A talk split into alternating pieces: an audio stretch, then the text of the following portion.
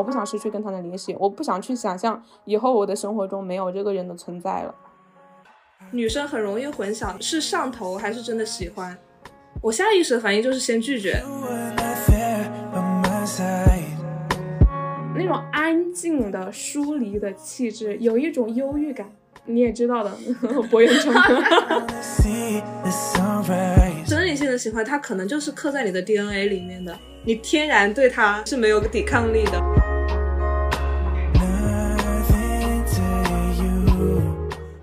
嗨，小电池，我是一套咏春来路回送，把人送走的无敌贤宝。要这么卷吗？我就很随意了。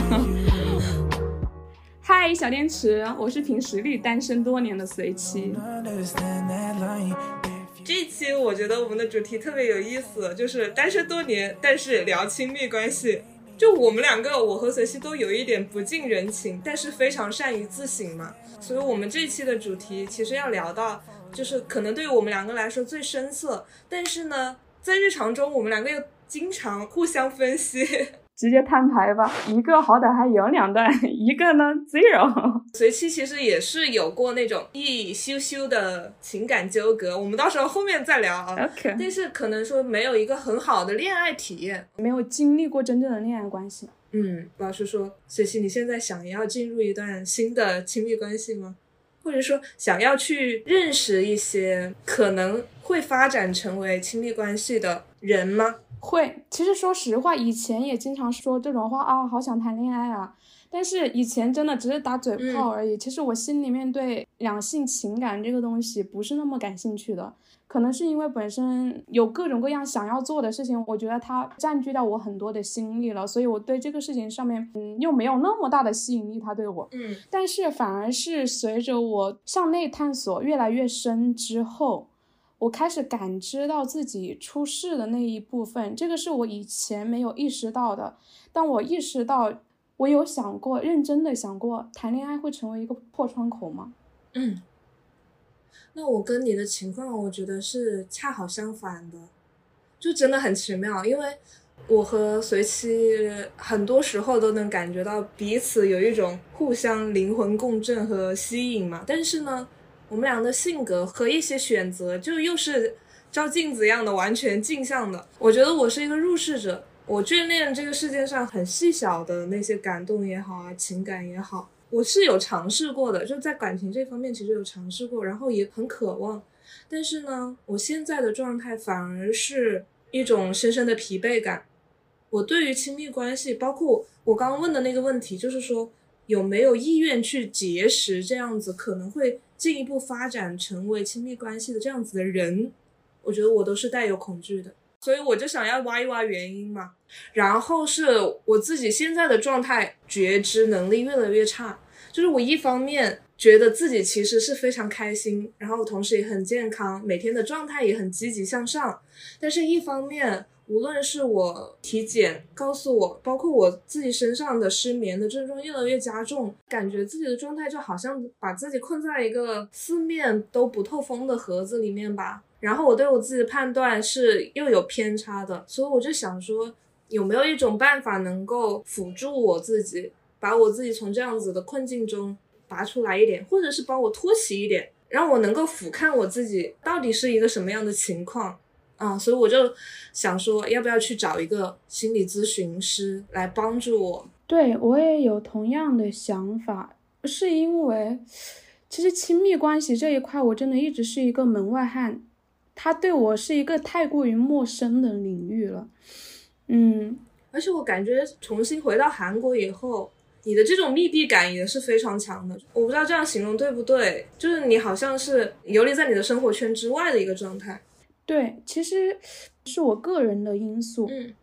我好像跟人很难建立起链接感。你就像亲密关系这一块，除了之前在我们恋爱那一期谈过的暧昧对象之外，我后来也有过一个欣赏的男生。但是为什么会用到欣赏这个词？是因为我个人的经历来说，我甚至都无法判断什么是喜欢。我不知道怎么样算是喜欢一个人。正是因为这个领域对我太过于陌生，其实我又会产生好奇感。我是想知道，你看我们分析了那么多关于爱情的东西，分析了那么多。爱情小说，然后影视剧，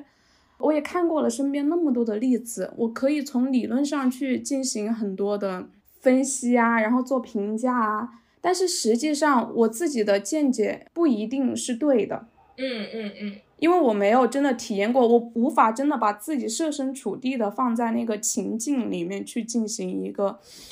共情分析。对，我所以我有想过，如果真正的体验一次怎么样？因为人生就是一场体验嘛，我来这一遭，什么样的情绪，什么样的经历，都是可以尝试的。对，其实我感觉，嗯，随期就像是收集了很多的素材，它有大量的数据的积累，然后得到了一个不一定正确的结果哈，所以我们就想着说，通过更加科学的方法。两个人呢，保持着不同的观点和心态，共同的走入了咨询室。我们一起咨询同样一个问题，就是亲密关系。我们找的是不同的心理咨询师，那这样子有问题的方面也是不一样的。我，所以我们当时抱的心态也是，到时候两个人在差不多的时间进行完咨询之后，进行一个探讨，看我们两个之间会不会出来不同的面，说不定能够辐射到就是身边。有其他的朋友也会有跟我们类似的情况，是的，所以说那就从我们所处的亲密关系和人际关系的处理方式开始说起吧。所以，你是怎么和你的心理咨询师建立连接的呢？就这么说吧，你是为什么会选择他？我当时其实没有过多的想法，就进行了预约。预约完之后，第一次跟那个咨询师沟通，咨询的过程是很舒服的。他讲话是那种轻声细语的嘛。我就一直想着怎么切入亲密关系，因为我没有具体的事件。咨询师他更多会问你聊一下你自己嘛，从你自身的经历去切入。对对对。所以我一开始的时候更多的是讲的是关于自己性格方面的，就比如说影响到我性格最大的初中的时候被孤立的事件。现在会溯源说，我现在之所以跟人很难建立起链接感，会不会跟这个事情也有关系？还有另外一个对我影响最大的，就是我原生家庭的事情，这个已经讲过很多次了。嗯，所以当时就是围绕围绕我的性格跟原生家庭，我们聊了很多。我脑子里面一直在想，我该怎么切入到亲密关系这个是这个问题里面去，怎么能才能切题？嗯。所以，我当时其实更多的是从人际关系方面切入的，因为真的没有亲密关系的事情可以说。我就想，可能人际关系也会辐射到我处理对异性的态度吧，这个可能也是有串联的。后来真的还挺惊喜的，当时我是这么引入的，我说我。现在在韩国读博，我时隔半年从国内回来之后，其实我硕士也是在这边读的，所以我整个学校的圈子依然是那一批熟悉的人，然后他们也很友善，但是当我跟他们相处的时候，我依然会觉得很尴尬。而且当时硕士的时候，我们是网课嘛，所以大家其实接触是比较少的。包括我当时三月份回国内的时候，韩国这边还是戴口罩的。嗯。但是我这一次回来，大家连口罩都不戴了，就是完全就是回到了一九年的状态，所以我有点不适应，就是很害怕别人来找我聊天，我会我会把场面弄尬，这个是我很担心的事情。就口罩反而是一层保护罩，它是一个。让你会觉得安全的东西嘛，就是你至少还挡了一层，我不需要面对面直接面对你。对对对对对对。嗯，戴上口罩，我们可能可以更好的去做自己，做真实一点的自己。嗯，卸下口罩，我就必须要直面你了，而且就有了化妆的压力了，你知道吗？他当时问我来着，他说我是对每个人都这样吗？我说不是啊，我说我对我教授不是这样的。他说为什么你对你教授可以做到不尴尬？我说因为他给了我很多很多的时间。我一开始我硕士第一学期就找了他，但是我第二学期才跟他第一次见面。当我们之间熟悉了之后，他能够感受到我的胆怯的那一部分，因为在一个陌生的国家，然后之前口语也不是那么好，又是面对一个教授这样的一个身份，本身性格又是偏内向的，又不太跟人打交道的，他很耐心。当我们已经更熟悉一段时间之后，他就会问我：“你现在接我的电话不会感觉到负担了吧？可以轻松一点了吧？”然后慢慢的，我真的就是对于他的电话不会感到紧张了。所以当时我是跟咨询师说，我说这个过程很漫长，一开始不是这样子的，但是他给了我很多的时间跟耐心，导致于我可以慢慢的对他敞开心扉。包括像贤宝也是的，我当时也提到了你，因为我们之间也是嘛，我们大学四年期间其实也是从大三才开始熟悉起来的，真正的开始走近的，对，差不多。然后，而且甚至到我们大四毕业的时候，其实还算是一个更多的是玩伴的性质的一个朋友关系，没有那么深，没有更深一层。嗯，对。反而是毕业了之后，一步一步、一步一步在走近，其实也经历一个很漫长的过程。具体的事情不太记得了，但是我们大学那会儿的时候，我我记得都是。你的闪避技能满点，但是耐不住我，就是 我时不时的就要出现一下，时不时出现一下，导致好像你没有办法完全的逃避掉我对你的友情攻势。但是也还是有事件推进的啦，比如说那个三天五个城市的旅行。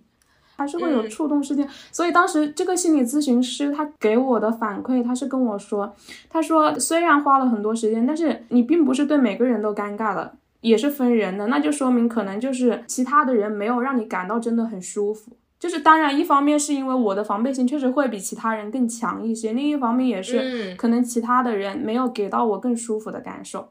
不管他们表面上是友善的还是怎么样，可能那个磁场跟那个自己的内心的直觉上吧。然后当时我就问了他，我说我其实有一个挺欣赏的同学，男同学哦，但是我对他说话也是尴尬的。他很敏锐的问到了我跟我家人的关系，因为一般这种跟他人的相处模式都是从家庭里面衍生而来的。我们之前聊很多，聊的都是跟母亲相关的更多。然后这一块，我其实，在以前的播客里面也讲过很多次，我跟我母亲之间的一些纠葛，嗯，纠葛。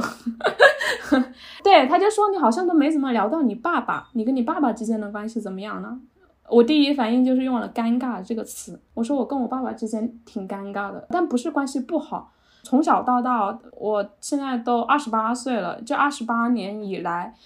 嗯，他没有对我说过重话。对我说过最重最重的一句话是在我硕士毕业准备读博的时候，他说：“你还读啊？你都完全不考虑家里面的嘛？”但是第二天他马上又转口跟我说：“想读就去读吧，你想做什么事情就去做吧，只要你自己开心就好。”因为我这个暑假的时候有去你家住过一段时间嘛，我觉得他的暴力不在于言语上。更多的时候是行为上面的一种冷暴力，嗯，他不会用很粗鄙的言辞去伤害你，然后也不会，嗯，用行动去伤害你，但是他会用一种很冷漠的态度。这个点在哪里呢？其实我自己是清楚的，因为我爸爸他是家里面最小的儿子，所以他从小到大其实人生是。顺风顺水的，然后又是被照顾着长大的，他是有一点点小少爷脾气的。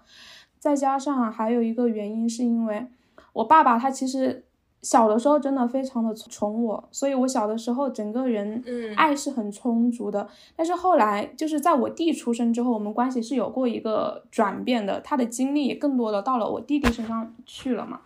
然后后来到我长大之后，基本上读书的过程中没怎么让他们操过心。特别是当我大学毕业很顺利的找到了一份不错的工作，收入也还不错，甚至于在工作几个月之内就自费带全家出去旅行嘛。然后他们当时其实对我的状态也是很满意的。但是当我做出出国读书这个决定的时候，是颠覆了他们的一个期待的。当他得知我还要继续读博的时候，我爸的那个矛盾心理是什么呢？一方面他觉得很丢面子，因为我在芬兰那一期也说过，我们家是一个亲缘社会，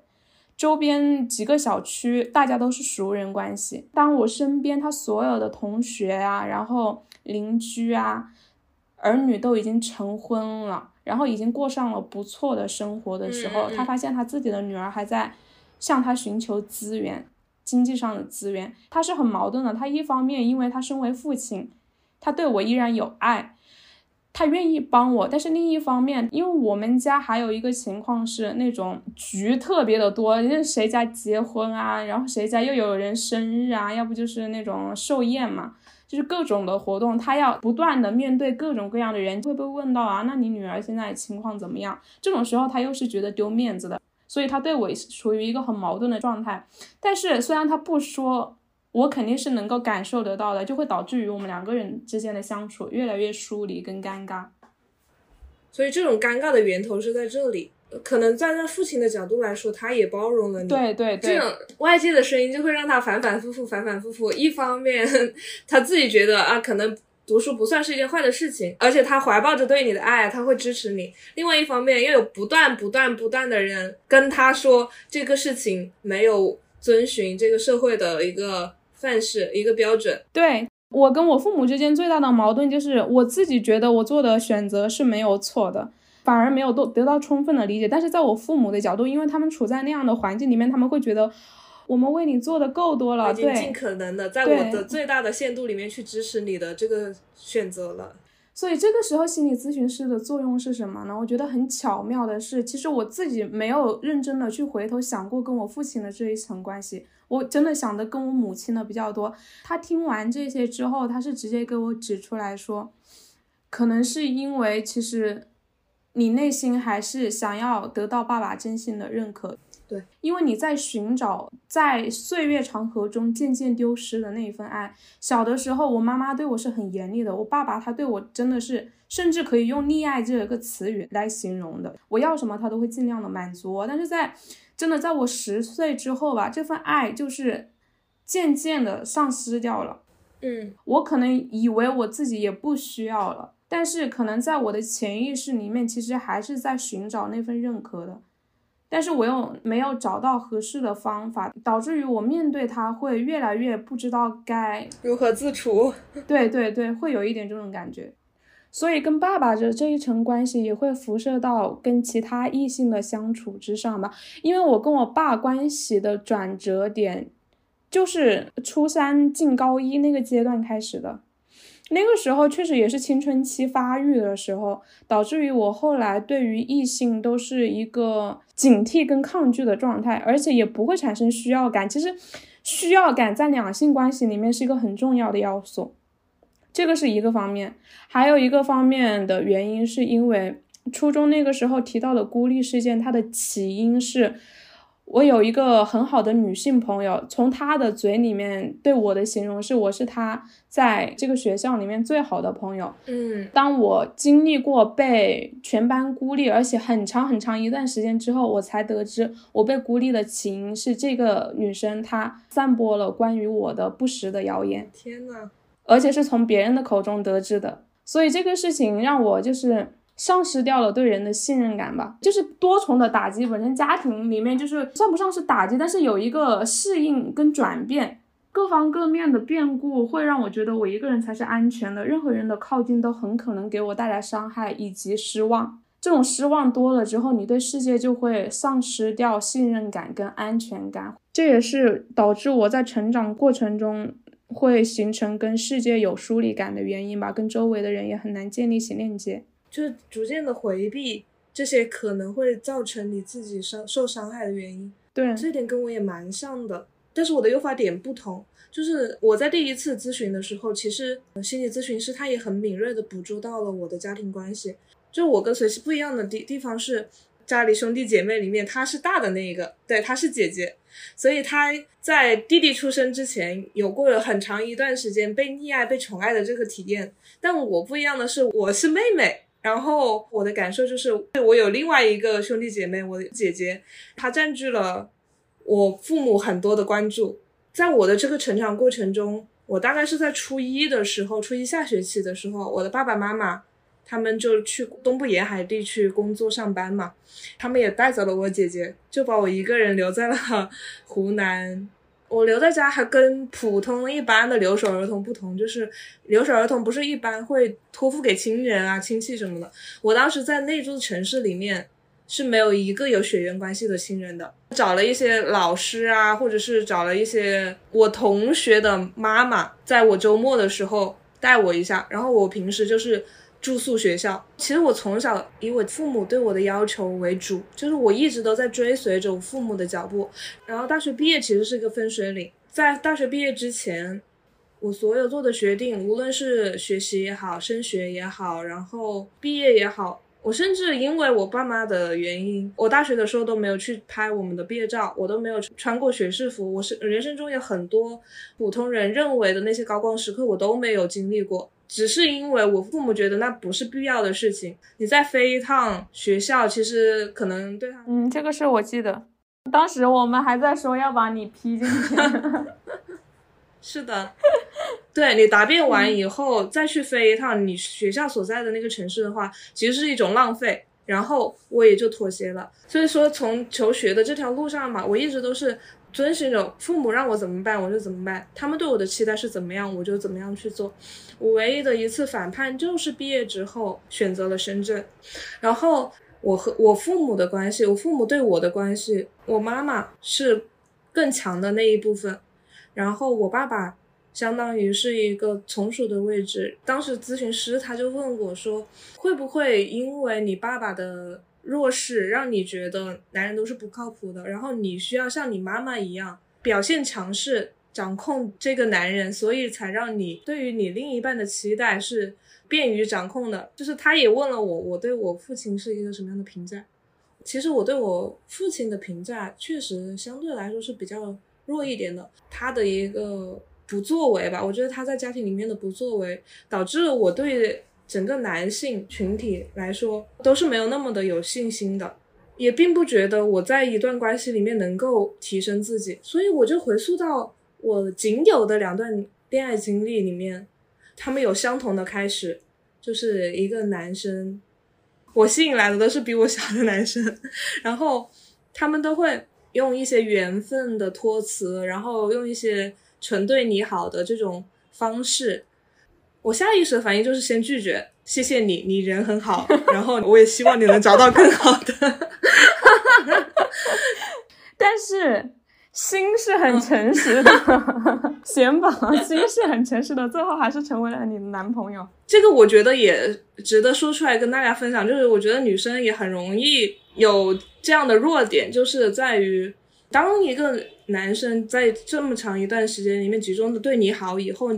你形成了一种依赖和习惯，你习惯了每天的早午晚安，然后在拒绝他以后，在那个冷却期里面，我又会怅然若失。我每次都是这样，我都会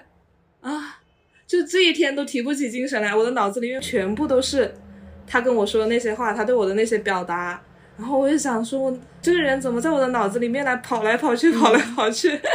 然后，对我发现，就是女生真的很容易混淆，就是当一个人经常在你脑子里面串的时候，你会在意他；当你在意他了之后，你就会觉得这是不是喜欢？我觉得女生很容易混淆，是上头还是真的喜欢？对对对对对，后面会聊到的，就是我花了很长很长的时间去搞懂什么算是真正的喜欢一个人。嗯，对。后面啊，听随期来分享他的心路历程。然后我继续讲啊，在这样子的魂牵哎，我我暂且把它定义为魂牵梦萦吧，就打引号的。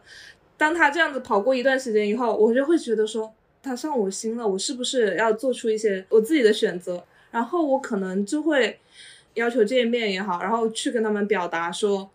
我们先试试看吧。我在这种关系里面。一直都确实是处于情感上面的那个享受者和上位者，但是我的内心一直有一条警戒线，我很怕说，我一旦上头了，我沉醉了，我沦陷了之后，我很难自控，怕我丧失掉这些自主权，所以在每一个恋爱的细节里面，我都是在计较。就是哪怕我很想，当时我很想他了，我也不会去主动发信息，而是我一直就捧着手机等他的信息发到我的手机上。就热恋的时候，大家都是呃很无聊、很闲的，就是每次当我拿起手机，他的信息到我手机上以后，然后我又会心一笑。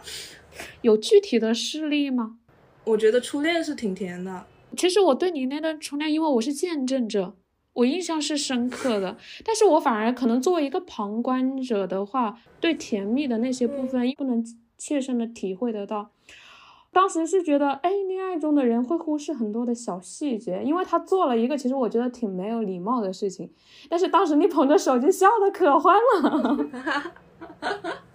就是那个阈值会拉得很高，就是你对这个人产生滤镜嘛，然后你会觉得他的所作所为都是可爱的。当什么东西套上了可爱的这层滤镜以后，你会合理化他所有的行为。我觉得这个是谈恋爱的一个，就是迷妹的体验吧。我们之前也有讲过的。对对。然后谈恋爱的时候的那种悸动，确实是很开心的。我还记得，就是我第二个男朋友的时候，他是一个我们两个在一起的时候，他才十八岁，然后就确实是 你别搞得好像年纪差距很大一样，你那个时候也只有二十二岁，但是也差四岁啊，就是感觉，因为我当时我的表弟也才。十八岁我就感觉跟啊，就是跟，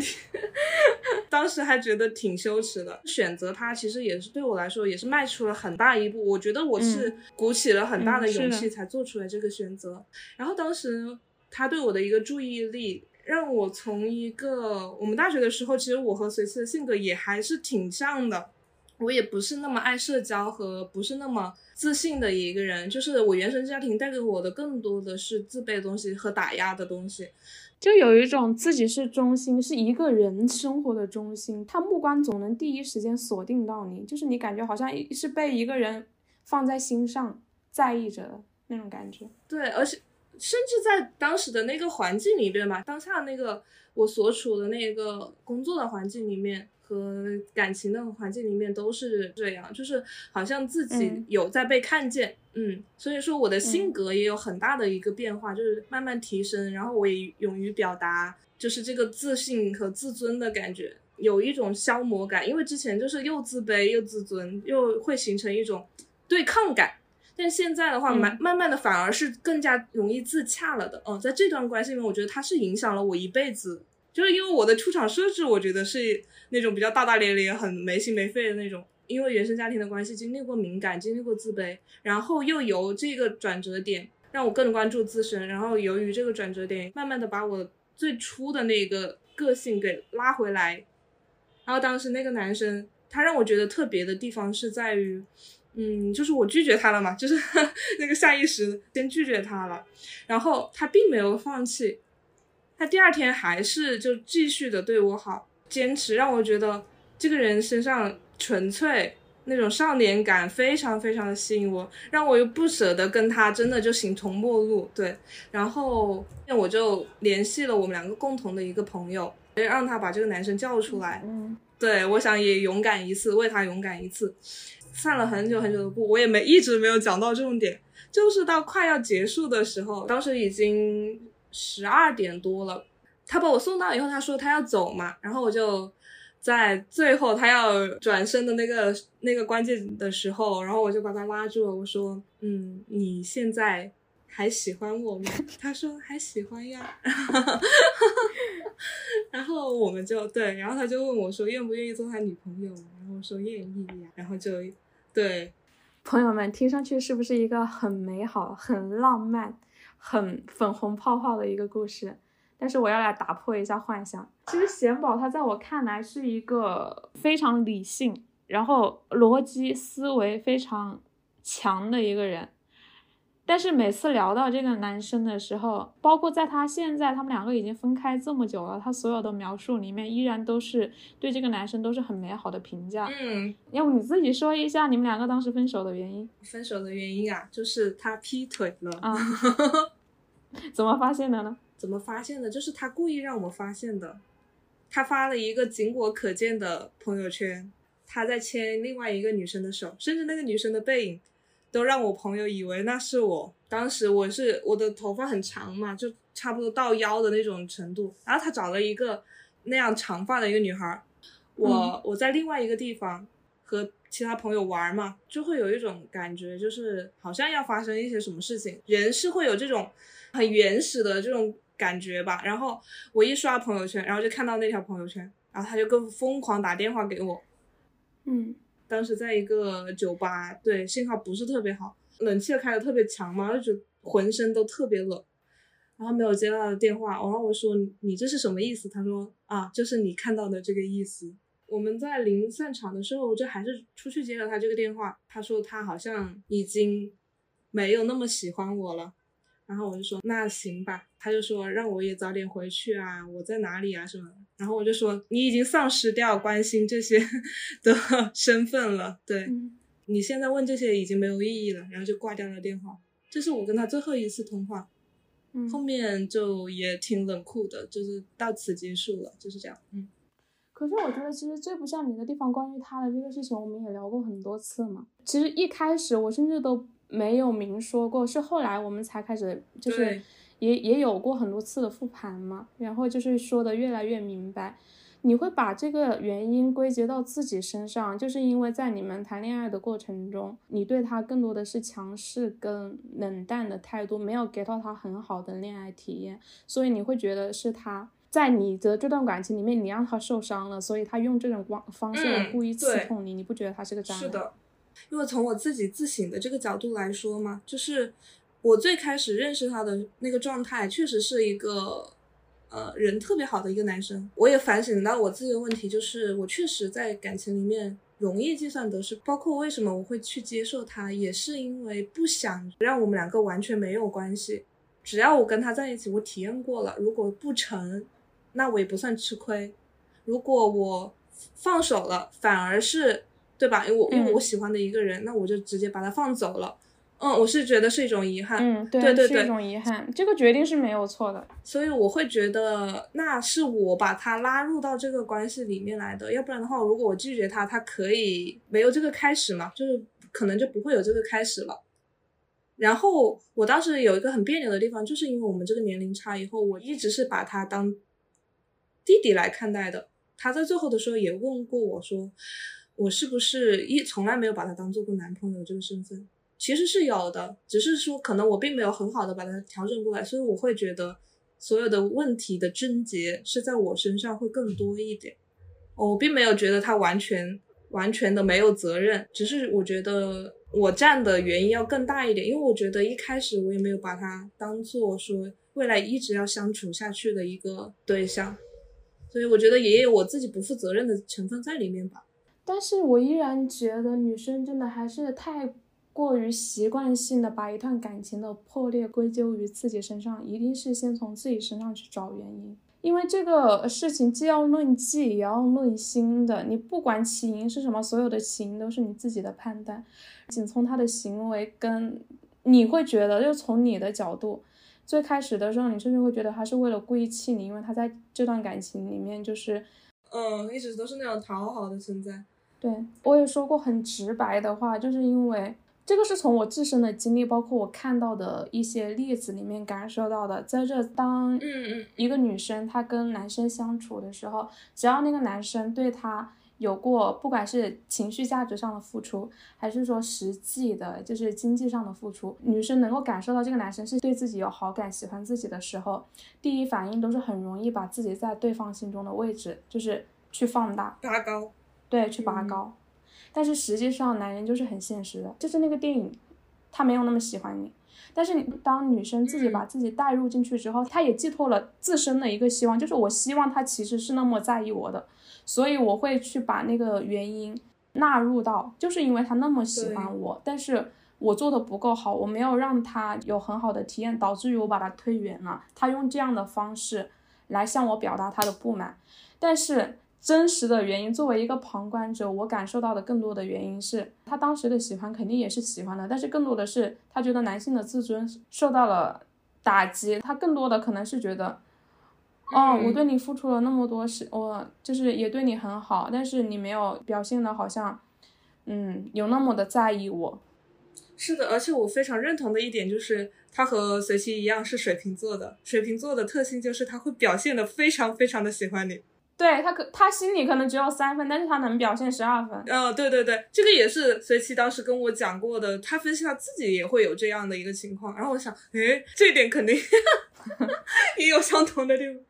就是一个人的行动可以从我们之前也说过，可以从正反两个角度去解读，看你偏向的是哪一面而已。因为你跟他之间有情感的链接，所以你会偏向于你希望的好那一方面去解读，就是因为。他很喜欢你，他心里面受伤了，所以他用这种方式去表达他的不满。他找了一个跟你很像的女生，然后故意让你看见了。但是在我的角度，就是他实际上就是没有那么喜欢。他如果真的喜欢你的话，不管怎么受伤，他不会选择这个方式。这个方式是小说里面的那种虐文出现的方式。真正的现实生活中，一个三观正常，如果像你描述的少年感很强、很单纯、个值得信赖的男生的话，他可以有任何的方式去处理这个事情，而不是。我觉得最差劲的方式，在这个事情上面，其实我觉得就是我我们现在当然已经过去很久了。当时跟随期在讲这个事情的时候，我也其实我有一个地方是做的很不好的地方，我觉得我也希望说，现在在听我们播客的小姐妹啊，有你也跟我一样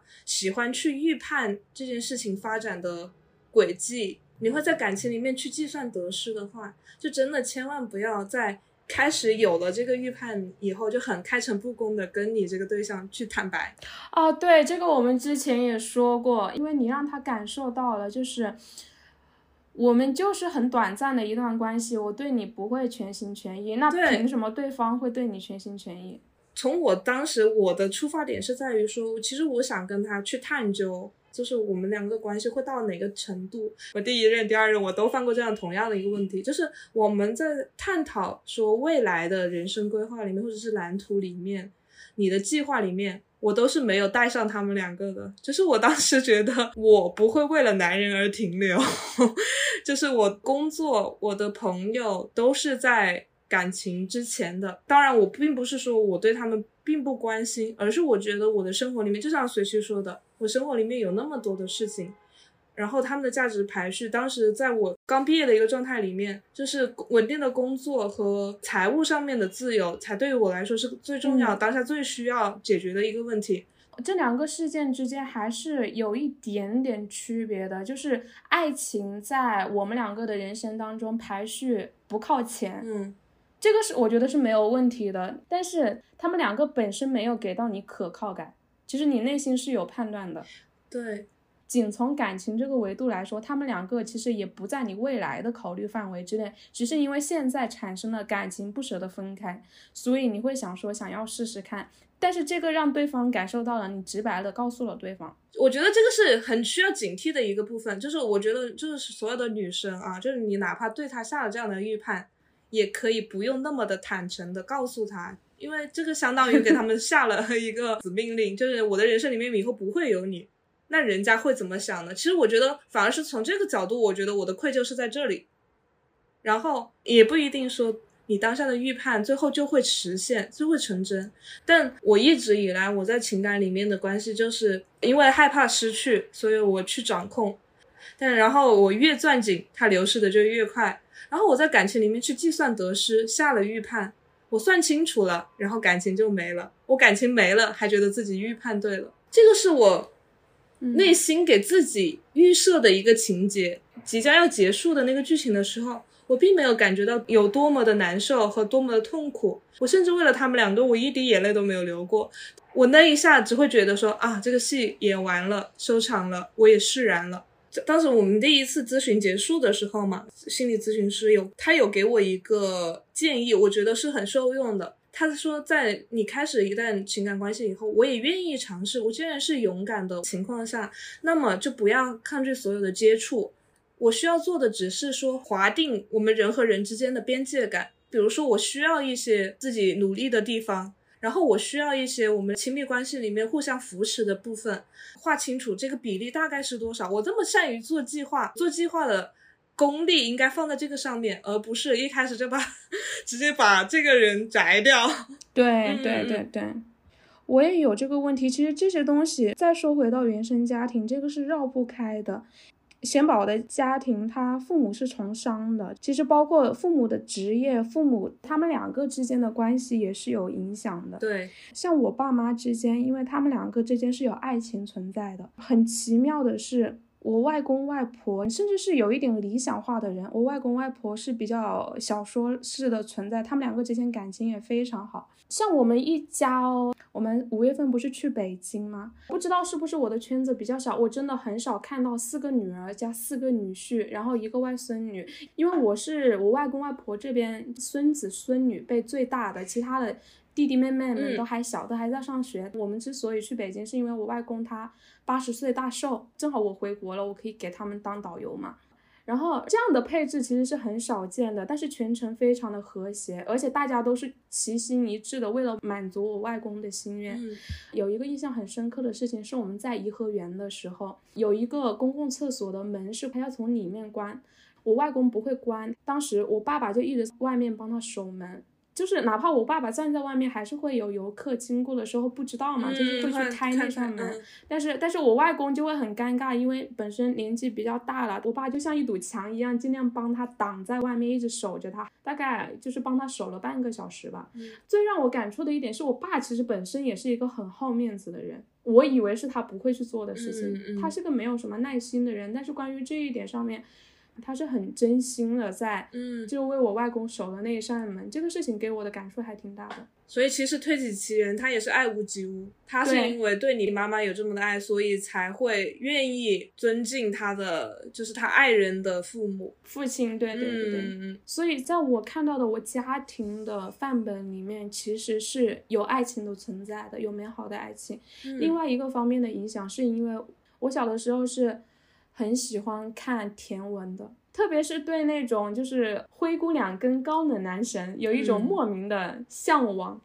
尤其是当自己慢慢的越来越内化了之后，你其实内心看这些小说的过程中，你是会投射自身的，导致于你会在现实生活中也希望有一个优秀的、高高在上的，然后又有一点冷漠的男生。他能够看到这样子一个渺小的我，不爱崭露头角的我，然后他一心一意的只喜欢我，就是会有这种不切实际的幻想，所以才会导致于第一个感情经历就是那个暧昧对象嘛，跟他相识在一个中韩交流会上，那个时候。整个人很没有自信，一个是因为读书这个事情跟家里面闹了很大的矛盾，好像自己做了很大的错事一样，不被理解；另外一个是刚进入一个陌生的环境，语言不是那么的熟练，然后。转了一个专业，我对于社会学还是一个完全的小萌新，但是周围的同学又过于优秀，就会让自己形成一个对比，把自己放得更低了。所以当时为了练习口语，去参加了那个中韩交流会，认识了一个韩国男生嘛，就是形象跟初相处的时候性格方面非常符合自己的幻想，所以在他身上投注了很多的梦幻感。随气，你是被他身上哪些特质吸引的？那种安静的、疏离的气质，有一种忧郁感。你也知道的，博元崇，当然长相不是一个层次啊，气质方面会有相似性。气质特质，所以当时随期我们在探讨的时候，我们在讨论情感方面的问题的时候，有讲过说，好像不那么去关注身边具体的人。但是对于这个男生哈，他当时跟我很兴奋的说，一个白衬衫啊，坐在咖啡馆的那个门口。然后整个人好像就在那里发光。我说：“你这叫不关心具体的人吗？可能是因为其他人入不了你的眼吧。”对，这个我要说到，其实贤宝之前指出过我身上的一个问题，是关于亲密关系的。我有一段时间很困惑于老天爷为什么让我的感情经历这么坎坷。我都没有感情经历就算了，一来来个这样的，好好歹给我一点体验感吧。然后他说：“你自己回头反省一下，会不会是因为其实这是你自己的选择？你身边有其他的人，但是你没有进行选择，你选择了他。是，就是你在芸芸众生中只看到了他。对，是你自己把难度加高了。这个话让我印象很深刻，因为我是之前刷，就是看微博的时候有看到一个别人说的理论，就是每个人啊，对于陌生的人，你第一眼接触他的时候，都会脑子里面短暂的闪过一念之间的判断，就这个人。”适不适合你交往，或者说有没有可能发展成为亲密关系的可能性，当下就会有一个非常短暂的生物性的判断。我觉得这个生物性的判断可能就是生理性的喜欢，这个生理性的喜欢，它可能就是刻在你的 DNA 里面的，你天然对他 这种身上特质的这些人是没有抵抗力的。有一些人是因为他身上的，比如说白衬衫，他的这种气质；有的人身上是味道。有的人是。对，感觉有的人是有魅力的大脑，性感的大脑，慕强的体质。随希当时跟我讲过了两个人嘛，就第一个是非常符合他审美标准上，真正能让他眼睛看到的，有过情感羁绊的这么一个男生。然后第二个就是有关注过的一个是学长吗？对，学长。他们两个就是完全不同的两种特质，因为我分析的就是第一个男生，他是随其生理性喜欢的那种类型。他身上有他少女幻想里面的所有的一切的特质：白衬衫、高冷、有疏离感。嗯，话少，对，但是又很温柔，就是讲话是那种，就是你能感受到他的细心跟体贴，同时呢又是个学霸，这个好像是我摆脱不了的，就是我真我真的慕强。对，第二个男生的话，长相上面，我们聊到他的时候，其实随期就有跟我讲过，说他现在都回忆不起来 这个学长他到底长什么样子，就是他的五官放在随期这儿是模糊的，但是他身上金光闪闪的特质，那些优点是呃随期非常欣赏的，就比如说他的优秀。然后他的理性，嗯，他学识很广，上知天文下知地理的那种，毫不夸张的说，是有一点小说型的人物。他身上最特别的一个点是他平等的看待所有的人，他是没有任何的偏见的，嗯，有甚至有一点神爱世人的那种感觉。所以说，特别是在这两种人身上面，就是一个是完全符合学习标准的，就是生理性喜欢的所有特质的一切的这样的一个人。他想到未来的人生中要跟他毫无瓜葛，以后他会觉得很难过、很伤心。但是第二个就是这个有性感大脑的学霸的 这个学长，随即想了想，如果说之后跟他丝毫没有联系了，好像也并不会觉得那么难过。这个挺有意思的，这个是我领悟到的，真的，我花了很长的时间。去学习怎么样才是喜欢一个人，这个对我而言真的是需要学习的事情。我刚来韩国的时候，因为我们要找好房子，有借住在学妹家。然后在我们聊天的过程当中，他点醒我，让我发现我对于一起上课的人，大部分我连名字都叫不出来。这个学期就是我们在学大数据分析嘛。然后我教授找了一个他我们学校硕士毕业的一个学大数据啊，然后 Chat GPT 这方面挺牛的一个大神过来给我们讲了两次课。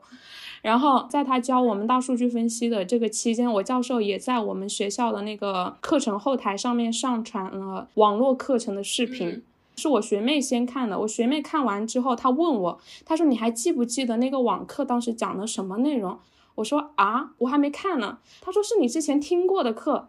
我说啊，是吗？我就点进去一看，是二零二一年的事情，我才想起来我参加过，而且那个网课的主讲人就是这个男生，就是他这一次邀请过来，就是给我们上两次特讲的这个男生，所以他之前他在两年前也给我上过一次网课，也是他来讲的，但是就是毫无印象。对我学妹就在笑，她说人家巴拉巴拉巴拉巴拉讲了三个小时，你居然都不记得他。但是很奇妙的是，别人不是这样子的，就是我们研究室嘛。嗯，我们专业分一个大研究室，一个小研究室。我在大研究室的时候，我谁都不认识。然后有一次我在上课，我很好的一个朋友，他跟我是同校，过来找我，我还没有下课，我就让他去研究室等我。他绕了几圈之后，被其中一个男同学发现了，就问他需不需要帮助。然后他说了我的名字之后，那个男生就帮他指出来了。但是那个男生我都不认识，可能只是你不认识他，并不是他不认识你。我就觉得很奇妙，我觉得有这样的情况哎，可能跟你之前有讲说过的经历也有关系吧。陌生人会可能带给你的一个危险性，对，嗯，好像慢慢的无意识间建立了一个屏障一样，也不是故意的，所以我不被点出来的话，我都没有意识到这个问题。嗯，就像。你之前有跟我说过嘛？埋怨老天为什么没有给你一些机会？然后我觉得老天也是周边的人际关系也好，就是可能性也好，是给你了的啊。就是每个人可能都是均等的，但是你似乎是把自己围在一个玻璃罩里面去看其他的人，去审视，然后这个玻璃还不是透明玻璃，是毛玻璃。所以，只有当那种真正能够吸引到你的人出现的时候，你才能够看到他。不然的话，需要那个人用劲的把这些毛玻璃上的雾擦干净了以后，通过一层一层，就像洋葱一样吧，就是一层一层剥开你的心以后，然后哦，你看到他原来长这个样子啊！我都就因为就有这个原因，我都在想，随七，你是从第几年的时候才看清楚我长什么样子的？开个玩笑，你别说，连那个生理性喜欢的那个男生，我都想不起他长什么样。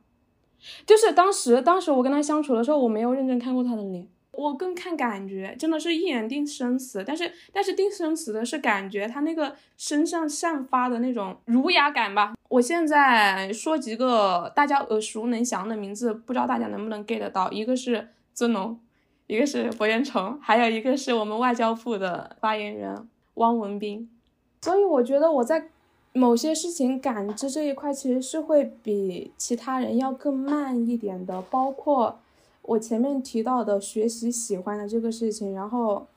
你刚刚之前也有提到嘛，就是那个生理性喜欢的男生，我有借用学妹判断他喜欢一个人的方法，因为在我跟那个白衬衫的男生当时还有情感纠葛的时候。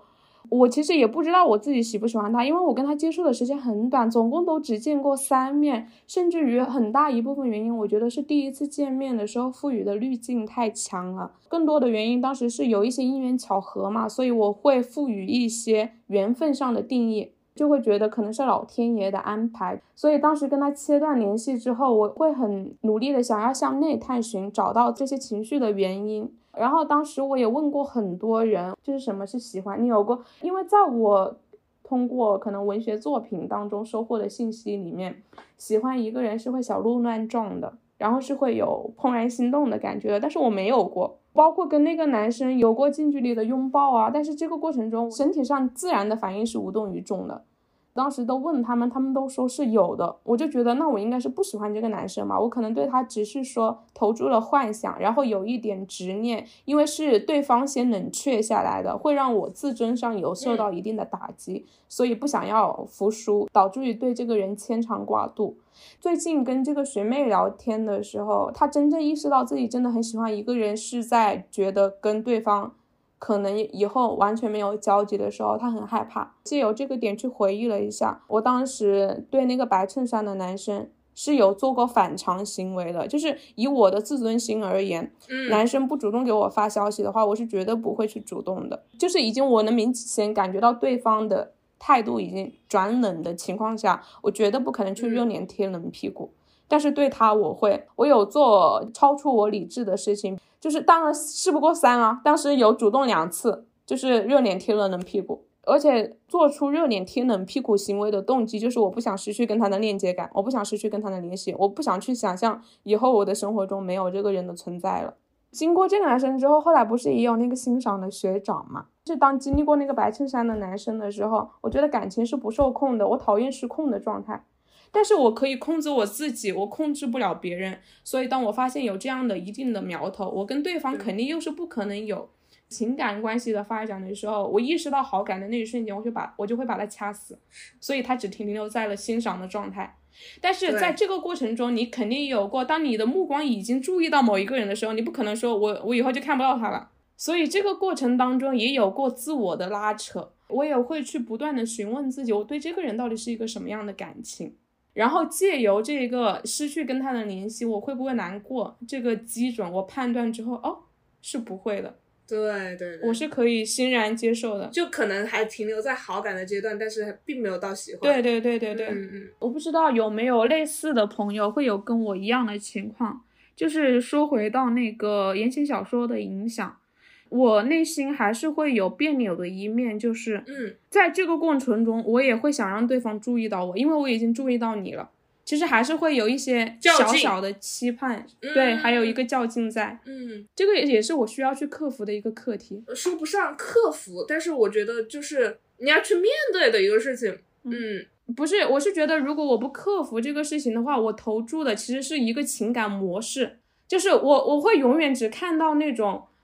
比我更高一阶的，让我让我有崇拜感的异性，嗯，就像我的心理咨询师说的，因为我当时问他，我连面对我明明有好感的男生，我跟他相处也还是很尴尬的，我不知道为什么，我能够感受到这个人是一个很好的人，他平等的对待每一个人，但我在跟他聊天的过程中，我就是不能够自在的做自己，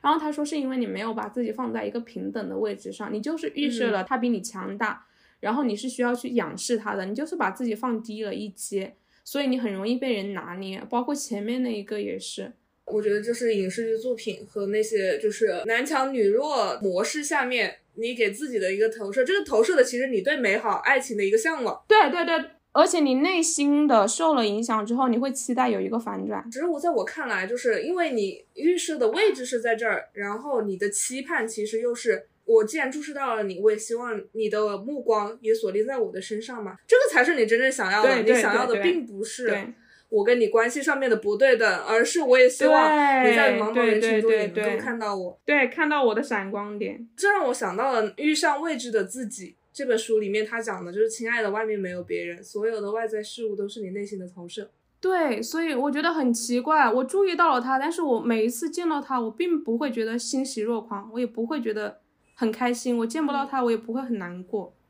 但是我内心会有期盼感。他主动走近我，这个这个是期待感，对，这个是源头。这个这个我为什么说是一个需要克服的东西？因为它就是一个固定的模式。如果我不克服这个东西的话，这个事情它又会发生在下一个人身上。嗯，这个点我身上也有，但是它体现在不同的层面上面。这个也是在我第二次做心理咨询的时候，不仅仅亲密关系嘛，我会觉得我的情感账户很缺乏充值的一个状态，就是因为家庭里面发生一些大大小小的事情，然后我会投注我自己的精力在上面，然后我朋友关系里面就是。都是在面对各自的鸡毛蒜皮的事情之中，我也会投注我的关心在他们身上。当时咨询师就有跟我指出来说，我的原生家庭不能够给我一个很好的支撑，然后我一直都是一个人在对抗这个世界的话，也会形成一个自我保护的意识，给自己画地为牢嘛。就是我在这个圆圈里面我是安全的，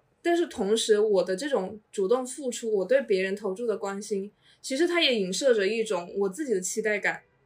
就是我也希望别人同等的对付出，一样的对待我。当我有需要的时候，我也能得到同样的回报。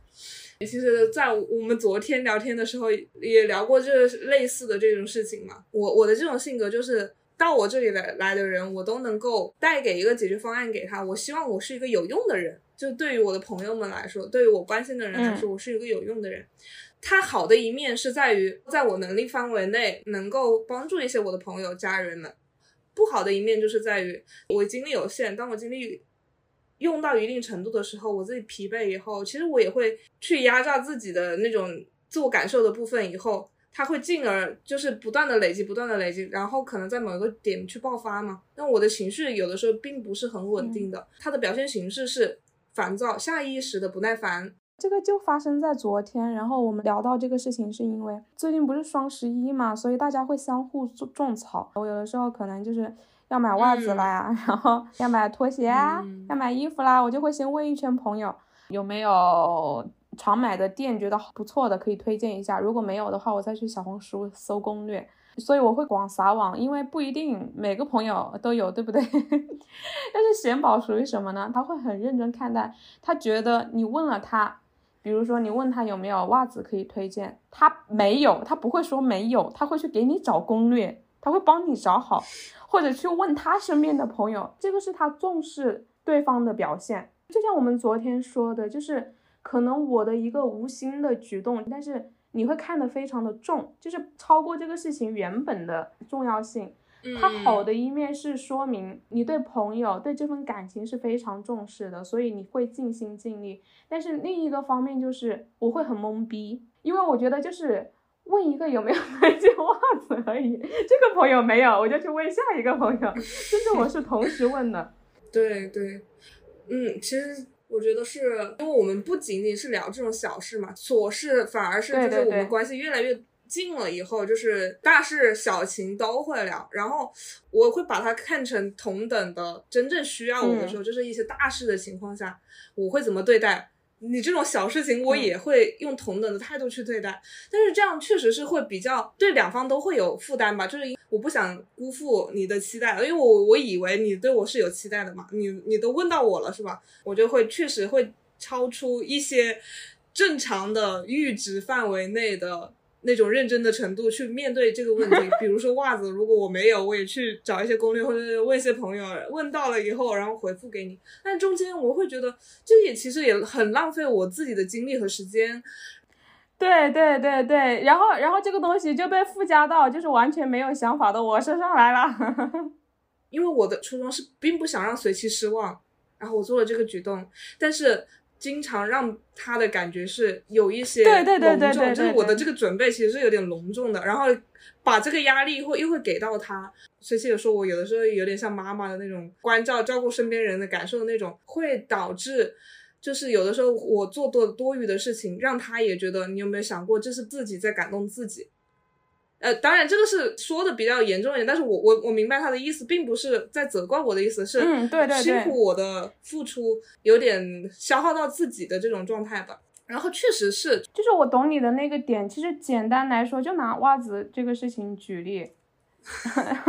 虽然听上去有点离谱啊，这个是真实事件，这个也跟我们两个思维方式差异性很大，有有很大的差异对对对，嗯我觉得这也是很奇妙的一点。我会认为正常的人都不会把它看得很隆重吧，就是随口一问，就是就跟你问身边的朋友，哎，你最近有没有探到好吃的店啊？这种感觉一样。然后没有就是没有嘛，就肯定也不会放在心上。但是，但是因为你是会隆重对待的人，你甚至会帮忙去做攻略的这种这种人，这个是我之前是不会想得到的。所以在你昨天跟我坦诚的我们两个聊这个事情的时候，也让我有了一个对这个事情有了这样一个意识跟一个反省。但是他的第二个问题点在于。就是说我问你有没有袜子推荐，然后你真的很认真的给了我一个超出我预期的攻略的话，在你的内心中又会期待说以后你遇到什么事情来问我，我也需要同等的对待。那这一块对我来说就会是附加的了。我当时跟咨询师有聊到这个问题，他就跟我说，我好像是在不断的把别人的感受装进自己的情绪罐子里面，然后希望自己能够做到一个对别人有用的人，耗尽了许多的力气和能量。然后他当时问了我一个让我猝不及防的问题，真的有一下就击中我的心。他关注到了我的网名，嗯嗯嗯就是 Salt，对，就是我我除了叫贤宝，因为我英文名叫 Salt 嘛，然后我在那个平台注册的名字也叫 Salt，他就关注我的名字，他说你的名字怎么解释的？我就说了我名字的来由，然后不知道我名字的来由的，请去听第一期播客。然后对，然后我就说，就眼泪是咸的嘛。然后这个咸味呢过重的话就有点苦涩。他当时跟我评价就是，salt 不仅是泪水，也是汗水，就是你在这个中间，你其实投注了很多的泪与爱。对，就是你你花了精力在做这件事情，但是可能对于别人来说，其实又是一种负担。从他跟我的这个分享里面，他当时在问我名字的这个来由的时候，我当时真的有震动到，就是。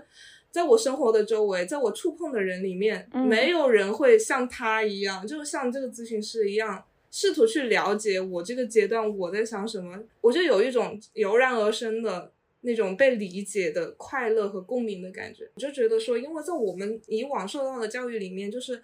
做一些情感表达，向一个人去阐述一些你内心脆弱的部分，会被视为你这是一种弱点，因为你的这些倾吐就会。被人看到你在意的东西，或者是你你容易被挫伤的东西。另外一种标志就是成熟大人的标志，就是内敛、沉稳、情绪稳定，好像都在追求一种这样你不露声色的表达、泰然处之的这种态度。但是反而我就在想说，人生难道都是快乐的片段吗？每个人真实的自己的时候，一定是会有情绪波动的，一定有大片的无聊、平淡。还有那么一些的痛苦，才让快乐显得那么的可贵。所以情绪一定是波动起伏的，因为他一次咨询是五十分钟的时间嘛。其实在这两次的，呃，不到两个小时的时间里面，这些倾吐让我觉得能够，呃，是一个释放的出口吧。就是好像在以往的经历里面，没有一个人能够说。摒弃他自己的意识，以你的视角去听你阐述完这两个小时的内容，再会根据你的这些讲述给予你一些建议嘛？我又觉得说这两个小时，光是这种尊重感、这种被看见的感觉，就让我觉得啊，非常的值得。这个时间是非常的有意义和有价值的。这个其实也跟我们的社会文化是有关系的。你知道，我最近发现了一个很有意思的现象。我学妹研究的是恋爱关系，然后我研究的是婚姻关系。我们两个因为都是中国人，我们也对中国社会比较关心，所以我们聚焦的都是中国相关的研究。我们这个学期一起在上那个社会心理学的课程嘛，然后有一个小组的 paper 是写认同感的。很奇妙的是，国内文献关于恋爱关系之间的研究是非常非常少的。嗯，然后夫妻之间能够搜到的认同感相关的研究。只有阶层，就是它是跟经济、跟实在挂钩的。我们的文化当中是更在乎这种实际的东西。对，包括你像彩礼也是，我研究彩礼的时候，跟彩礼相关的国内的文献大部分都是经济学视角的，他都只关注这种经济实在的，心理领域是很少去触及的。我最近看这门课的文献的时候，也有一个就是很有意思的事情，就是他们为什么连自我这个东西都可以。研究这么细，这么多层，对，采访的这么细，研究的这么全面，来把一个人的各个面，嗯，就是了解的透透的。就像大家都很熟悉的戈夫曼，其实也有很多西方的学者借用他的理论，就是。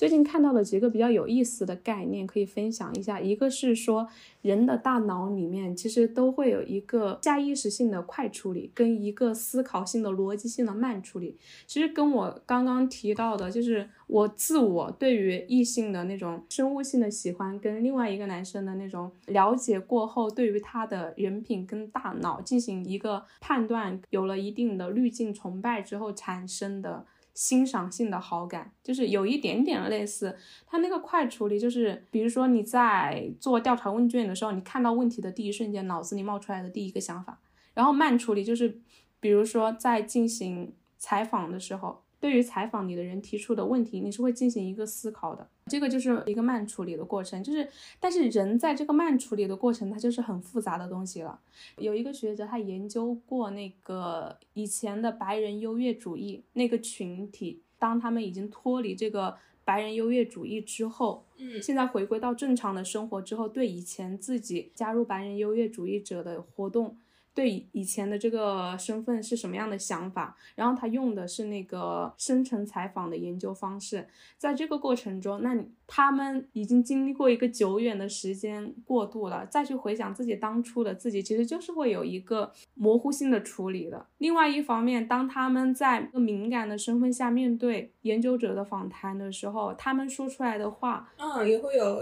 掩饰的那种。对对对对。但是，但是这个其实是不是绝对的，也是需要研究者去判断的一个事情。所以这个是人类很奇妙的一个部分。所以在亲密关系里面，其实也是可以套用的。嗯，哪怕是再亲密的两个人之间，一定也会有这个快处理的部分跟慢处理的部分。还有一个概念就是公司领域。这个公司领域是戈夫曼理论里面的。他说，社会是一个舞台嘛，我们的生活就是一场表演。人在公领域里面的表演跟私领域是完全不一样的。因为公领域我们要面对各种各样的人，不自觉就会去进行一个伪装。你在不同的场景之下又会扮演不同的身份，想要去符合社会的期待。就像贤宝刚刚说的，所以我们会为了迎合社会的需要去。开始慢慢的变成一个情绪稳定的大人。这两次心理咨询过程中最难忘的一个瞬间，是心理咨询师点到我，我之前完全没有意识到的一个部分，是我跟情绪的相处。嗯，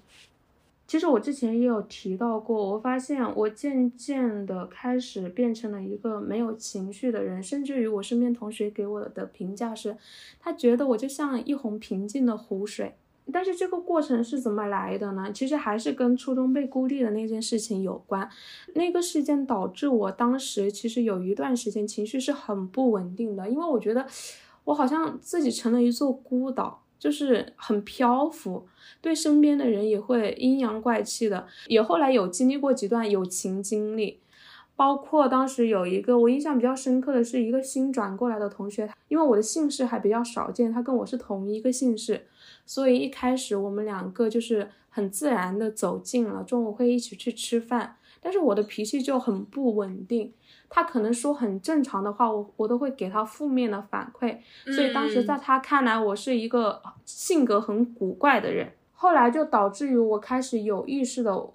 我复盘，因为当时年纪小嘛，你其实想不通为什么会变成这个样子。因为当时我还不知道被孤立的起源在哪里。经过这个事情之后，我就会觉得，那是不是因为我的性格问题？因为在我变成现在的性格之前，我小的时候也说过，因为我父亲他对我是偏溺爱性质的，再加上我的家庭很和谐，我小的时候是甚至是有点小霸王的性格的，然后讲话也非常的直接，有什么说什么，没有任何的隐藏。我就会反思说，那是不是因为我太过于真实的表达自己的情绪跟想法了，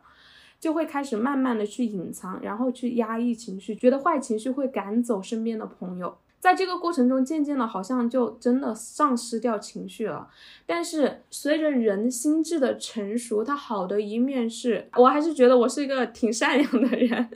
所以你会想要去追寻人性当中比较纯净跟纯粹的一面，想要保持那一份真诚跟善良。这个好的点就是，一方面对别人的期待感减少了，大部分事情是真的不会去在意，就会觉得。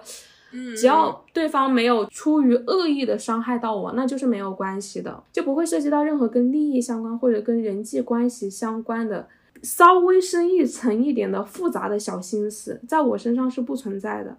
所以这会导致我的圈子非常的简单，整体生活上也是很轻松的。但是缺点就是在这个过程中会失去链接感跟体验的部分，因为我不是假装的说我明明很生气，但是我没有生气，我是真的开始失去掉。生气、愤怒、暴躁这些东西了，我是真的不在意了。这个过程中，当你很难生气的同时，其实也就很难感受到开心了。对啊，因为它肯定是一体两面的。就是当你极极度的能够感受到痛苦的时候，你也能够感受到极度的快乐。我觉得这个感受是这一方面是肯定是同等的。当你在消磨掉这些情绪的时候，为什么我刚刚就是？在强调说，我们现在就是人为的把自己的情绪控制在一个合理的范围内，然后追求的这种情绪稳定。我觉得正常的来说，我们应该要去追求自己内核的稳定。我保持做自己的同时，保证自己不以物喜，不以己悲嘛，就不以外物为转移。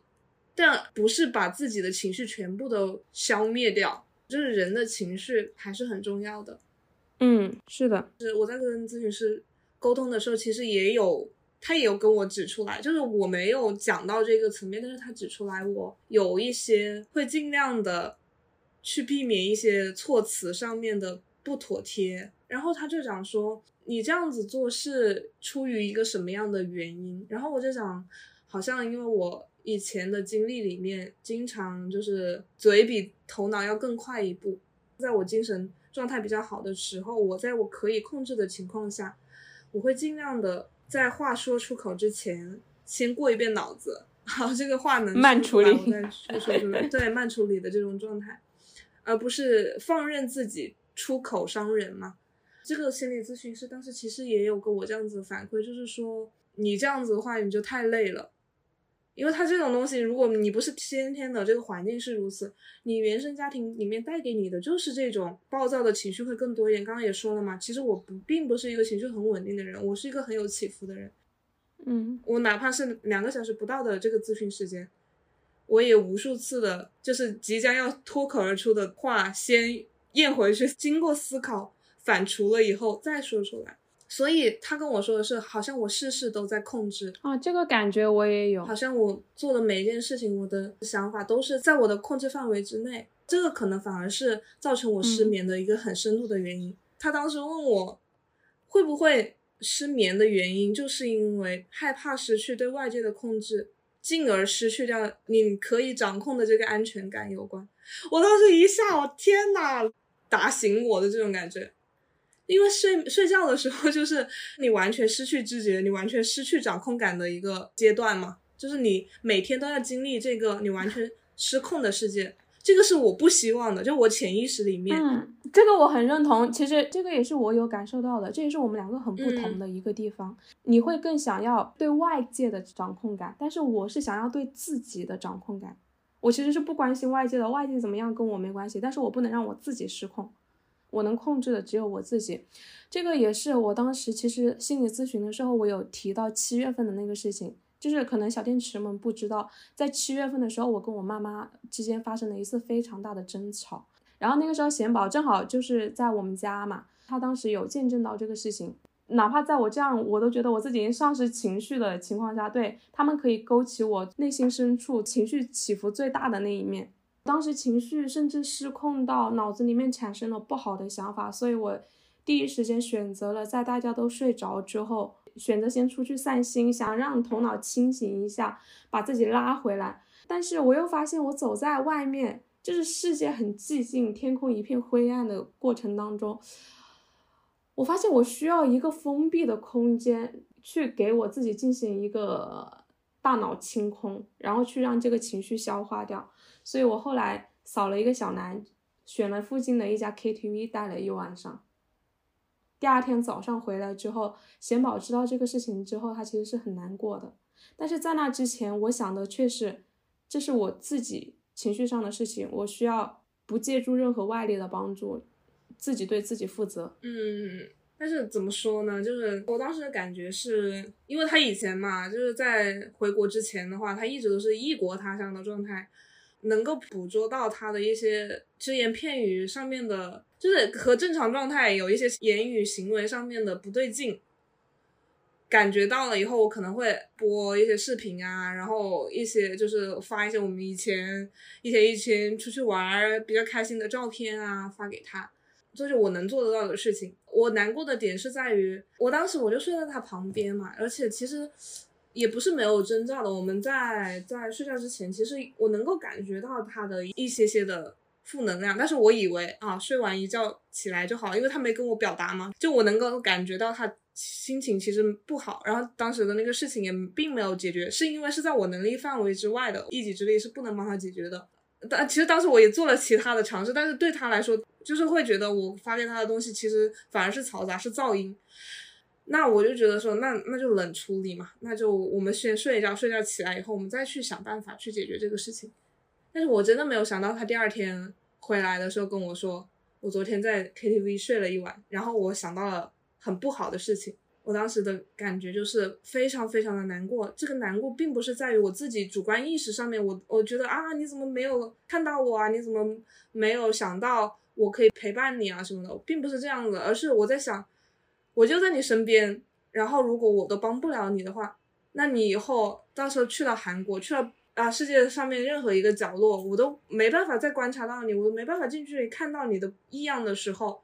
那我又怎么帮你呢？我其实是这种想法，你知道吗？我会觉得很难过，是难过是在于，其实还是那种我对自己的定位吧，就是我还是没有办法真的能够帮到你，对，所以就是其实是很怕真的会有那一天，我会觉得我自己无能为力，就是就反而是这种感觉。你知道，我心理心理咨询师听到这个事情的时候，他对我说的是，虽然我其实内心里面也会渴望跟人交往，建立链接。然后去体验丰富的情感世界，但是同时，我内心里面那种成长创伤带来的这种自我防御，又会导致我对于他人、对于这个世界其实没有信任跟安全感。因为在我第一次经历社会的孤立感的时候，就是这个世界只剩下我自己一个人的时候，那个过程中，我最信任的父母没有给到我支撑感跟信任感。当我自己已经经历过一次自己走出来的，就是自己去面对这一切的经历之后，我觉得，那我好像对我所有的事情好像都是可以自己解决的，我就不再需要别人了，自己自救。所以哪怕是在我最难过的时候，我都不会想要去寻求帮助。即使身边有选择，对，还是会选择自己一个人。好像除了自己之外，就是别人都是不安全的。然后最主要的另外一个原因就是，我觉得情绪是个很可怕的东西。我我会排斥情绪，我想要把情绪扼杀在摇篮里面。所以我第一时间脑子里面的反应是给自己一个独立的空间去处理我的情绪，仿佛他这个情绪才是我的敌人。嗯嗯嗯。所以会导致于说把自己罩起来。当时心理咨询师给我的建议是。他说：“情绪是我们的本能和能力，要试着学会跟情绪相处，恰当的运用情绪，其实也会让我们变得更好。”嗯，虽然我觉得是很困难的一件事情，但是我也一直试图的跟他说：“啊，你永远是我选择的第一顺位，然后你不是一座孤岛。希望你有一天真的能够，嗯，真的真正的从心里里面认可这些话，然后真正的去接纳，不仅仅是我，嗯，更是更多的人。对对。”可能还需要一个很漫长的过程吧。其实以前你有说过，觉得我不信任你，我之前没有 get 到这句话的意思，后来才知道这个点指的是那种心灵上面的信任。这个我后来反思了一下，发现确实有这个现象存在。这个是普遍的，不针对任何特定的个体，就是我普遍的不相信全世界任何的人，只相信我自己。呃所以这也是我很难进入亲密关系的原因。我以前最常说的一句话是。我很难去想象我跟一个人谈恋爱是什是什么样子。我一方面无法想象我喜欢一个人是什么样子，另外一方面无法想象我要让他进入到我的世界。我第一时间是我无法想象那个过程当中的自己是什么样子的，我会去怎么面对，所以我会恐惧去踏入这个未知的领域。恐惧之中又伴随着期待吧。其实挺挺有意思的。如果说能够，哎，怎么说的越来越沉重了呢？这个话题说的这么沉重，哎，其实没有嘞，没有哎，其实还是很积极的。对，其实真的，我我们我们刚刚虽然说了一些很沉重的事情，但是我们的状态并不是。真的压抑的，而是对对对很向上的，反而是从一个很向上的，想要去探索自我，然后想要去，不管是从外部的变化上，还是精神上的进一步的成长方面，想要成为一个更好的自己，或者说想要让自己在生活中发现更多的乐趣，跟关于我们自己人生的意义。其实可能谈恋爱就是一种解决方式，因为。亲密关系它涉及到很多的，不仅是人际关系，更多的是相处之道嘛。其实也不一定是解决方法吧。就我个人来说的话，我现在会很想要尝试进入一段亲密关系，是因为关于我对情绪的抗拒的这个事情，我觉得在亲密关系里面是没有办法避免的。就像我对我家人的态度一样，在这种无法不去在意的，就是独属于两个人的排他性的关系里面。我想去体验一下，能够勾起我的情绪是什么样子的，那个状态下的自己会是什么样子？是的，其实这样也是一种新的试验啊！哎，我刚刚突然又想到了，其实我们昨天在聊到我在亲密关系里面会踩到巨大的一个坑，就是关于我这个因为想要自己给自己安全感的这个问题，让我没办法，其实很沉浸于一段亲密关系之中。当时啊，随其就跟我。有建议到说，在感情里面是很难计较得失的，它就是一个很融合、高浓度的感情，就是两个人的相处嘛，两个人的相处之道嘛，大部分的时间都是你们两个人的时候，没有办法去找其他人去过渡一下，对吧？那这种时候，其实矛盾和问题都会放大，因为每个人的看法和想法都不一样，每个人的感受也不一样。如果说你把你自己的付出和期待他的回报算得过分清楚的话，会觉得这段关系。一定会有失衡的地方，但是感情之中就是没有办法计算的。在某种程度上面，我又会觉得说，如果随其进入到一段亲密关系之中，他的体验一定是会比我更好的。我也在向他的这种想法顿悟、去领悟和学习的这个过程中。我们刚刚讲了这么多啦，信息量很大、贼大的一些咨询，我们经历完了以后，我想问问，就是咨询过后。你身边发生了什么样的变化吗？或者是你自己发生了什么变化吗？还挺大的耶，真的挺大的。就是说一个最明显的吧，我现在开我都去学会发表了。嗯，经过这个咨询之后，自己的一个新的发现是，发现我其实内心里面是不喜欢人的，就是我喜欢人类，但我不喜欢具体的人。前面也有提到过，我身边接触到了这些人对我的吸引力。也跟我自身的经历有关，我会觉得他不值得我冒险去喜欢，所以就会导致于我去避免跟人之间的接触嘛，也会不善于说在人前去进行自我的表达跟发表。但是我现在有尝试说迈出这一步。前段时间我教授问我要不要去韩国一一个比较大的学会活动进行发表的时候，我答应了他。紧接着我们学校一个文化跟不平等交流会让我去发表的时候，我也答应了。嗯。而且很奇妙的是，当我的心态进行了一个转变了之后，我以为我会很紧张，我以为我会发抖的，但是我全程就是很淡定的结束了，没有很多的就是内心的波动。结束发表之后，因为那个发表地在大邱，不在首尔，当时跟去听学会的大邱的一个同学吃完饭之后，我一个人还进行了半天的旅行散步，对对对对，还进行了半天的自由行，是一次很奇妙的体验。还有一个很小的变化是，我开始记人了。现在跟我上课的人的名字我都能叫出来了，这是一个非常大的进步。那你呢？我的话，其实也是有两个层面，一个是当我意识到是我失眠是因为想要保持清醒，然后去对抗这个漫漫长夜的时候，我反而不再惧惧怕失眠这件事情本身了，会用一种。更理性的方法去面对失眠这件事情，我会如果实在睡不着，不会逼着自己睡觉。我之前是会按着自己用各种方式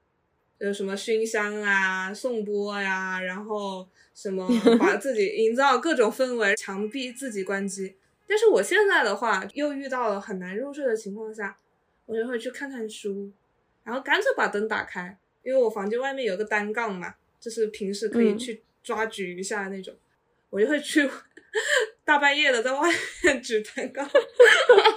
然后当我的身体也有一点疲惫了，或者是我没有那么的抗拒这个睡觉的时候，对我就会用一片那个有香薰味、可以发热的那种眼罩戴着，一下就睡着了。我反而是更加的容易去接受这个事情。第二个就是我没有那么的焦虑了，就这个是情绪上面的，也是一种内耗。就不仅焦虑，也也是一种内耗，就是在于。我会对我未来要遇到的事情，就是其实随其知道的，就是我从四月份开始就开始申请深圳的一个公租房，然后他从五月份、六月份以来就一直在往后推时间嘛。其实，在这个过程中，他每推一次时间，或者是假的小道消息出来以后，我都会有一个期待感。然后他又在延迟退后的时候，随即而来就是一种很严重、很严重的焦虑感。就是这个东西，它又没有什么作用，它并不会影响事情发展的进程，但是它会对我来说是一种很大的精神内耗。我在发现这个我的这种掌控欲的情况下，我就试图在说服自己不要去跟他对抗，去接受他，他什么时候出现就什么时候出现。反而是因为我接受了这个原因吧，最近的几个事情都会有一种意想不到的遵循着某种吸引力法则。想要做的事情都在慢慢的、逐步的实现中。像我们剪辑一期节目嘛，有的时候我刚 前一脚才跟随西吐槽过，哇，剪辑太痛苦了，我又爱剪辑又恨剪辑，剪辑给我带来成就感，但是它同时也浪费我很多很多的时间在这个上面。然后马上就收到了邮件，就是一个公司他们推出了那种 AI 的剪辑，可以让我去体验产品。然后我就觉得说，当你接受一切。未来不确定性的发展，他们自自然发生的时候，而你反而会得到一些意想不到的收获，这些是一些变化吧。嗯，对我最后再补充一点，也是我最近身上的一个变化，是对于身边具体的人也是，我不会害怕去跟他们建立链接感了。包括可能现在可能有聚餐的时候，坐在我身边的人，我也会主动的去问他们，就是。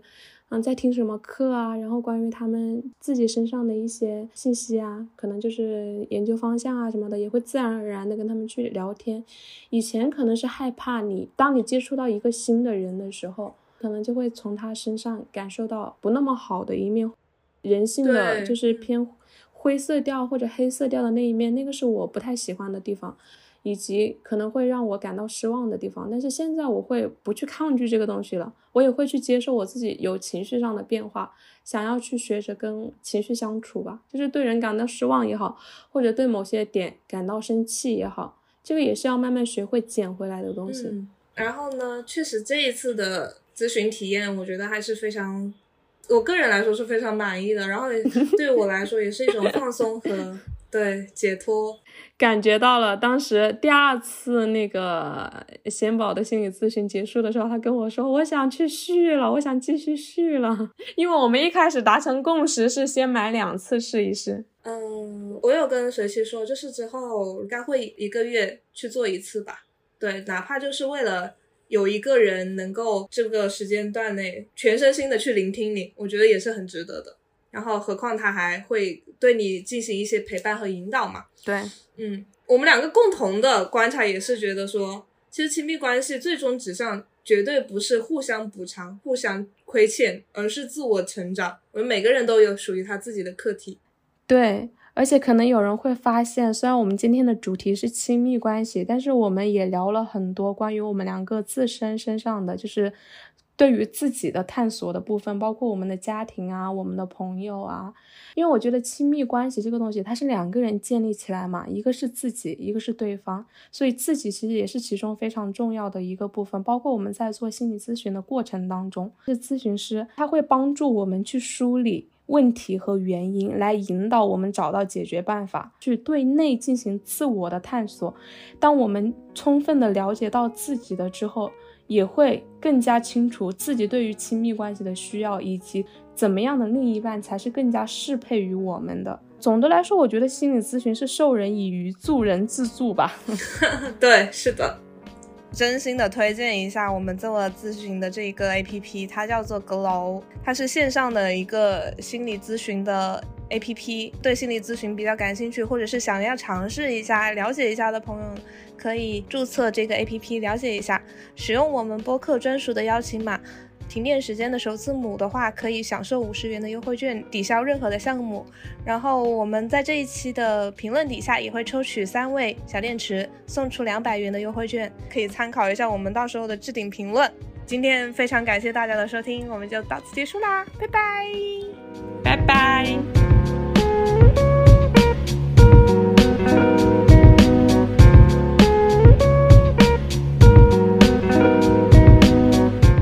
如果喜欢我们的播客，也请多多订阅、点赞、转发，分享给你认为需要的朋友。互动是免费的，但能让我开心很久。大家也可以前往爱发电和同名公众号为我们发电打 call 哦。同时，停电时间听友群开张啦！想加群的朋友，根据 show notes 的指引就可以找到我们啦。风里雨里，我们就在这里等你哦。